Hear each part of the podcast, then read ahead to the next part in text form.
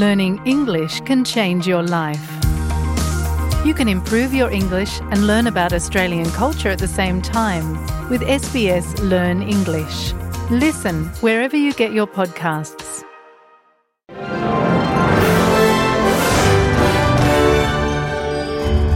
Welcome to SBS News in Easy English. I'm Sam Dover.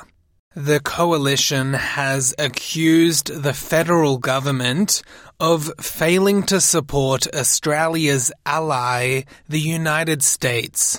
It comes after the US requested support in its military strikes against Houthi militants in Yemen. The Albanese government promised to triple Australia's Defence Force personnel presence in the Red Sea, but has yet to do so. There are currently one or two Australian officers assigned to the United States Central Command in Bahrain. National Senator Matt Canavan told Sky News the Albanese government has been lacking in substance and delivery. I think the Albanese government has a lot of explaining to do here. Uh, the US asked us to send a warship. Now, apparently, it looks like we didn't have a warship to send, and, and I've, I've not been uh, directly critical of that. Obviously, we need to take care of our own defences, and they did promise to send, uh, you know, an extra ten or so. Uh, so, so, staff uh, to help out, and that hasn't been delivered. It just seems so lacking in support of our major allies. I think we should be doing more to help uh, uh make sure we keep this important sea route peaceful. And Prime Minister Anthony Albanese says a Pacific motorway extension is a nation building project that will more easily connect Sydney and Brisbane. The Prime Minister visited the Hunter region to inspect the progress made on the M1 Pacific Motorway extension to Raymond Terrace.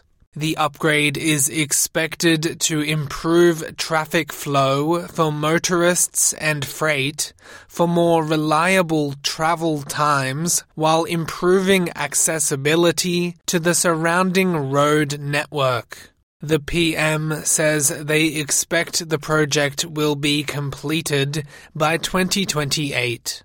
Meanwhile, a new study has found that the majority of drug related deaths in Australia could have been prevented.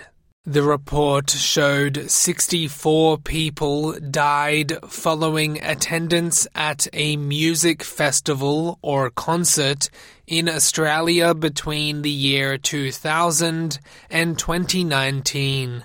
More than 73% of those deaths were males, and most were in their mid 20s.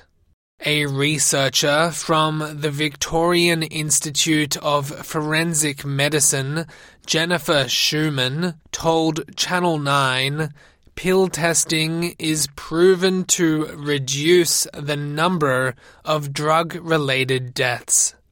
It's obviously not the silver bullet. Um, it's found to be a highly effective strategy in a broader harm reduction approach.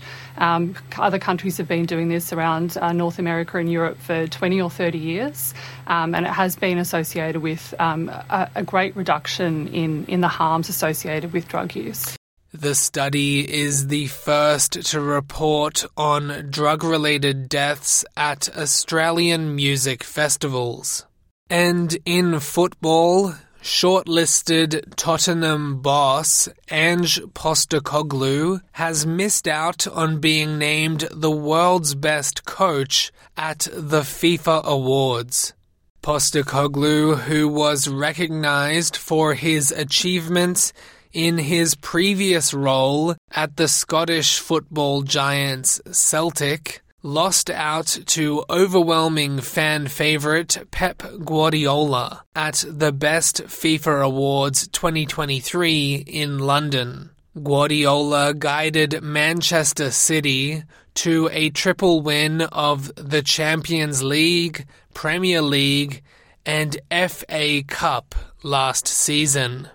Postecoglou was on a shortlist that also included Inter Milan boss Simone Inzaghi, Napoli's Luciano Spalletti, and Barcelona's Xavi.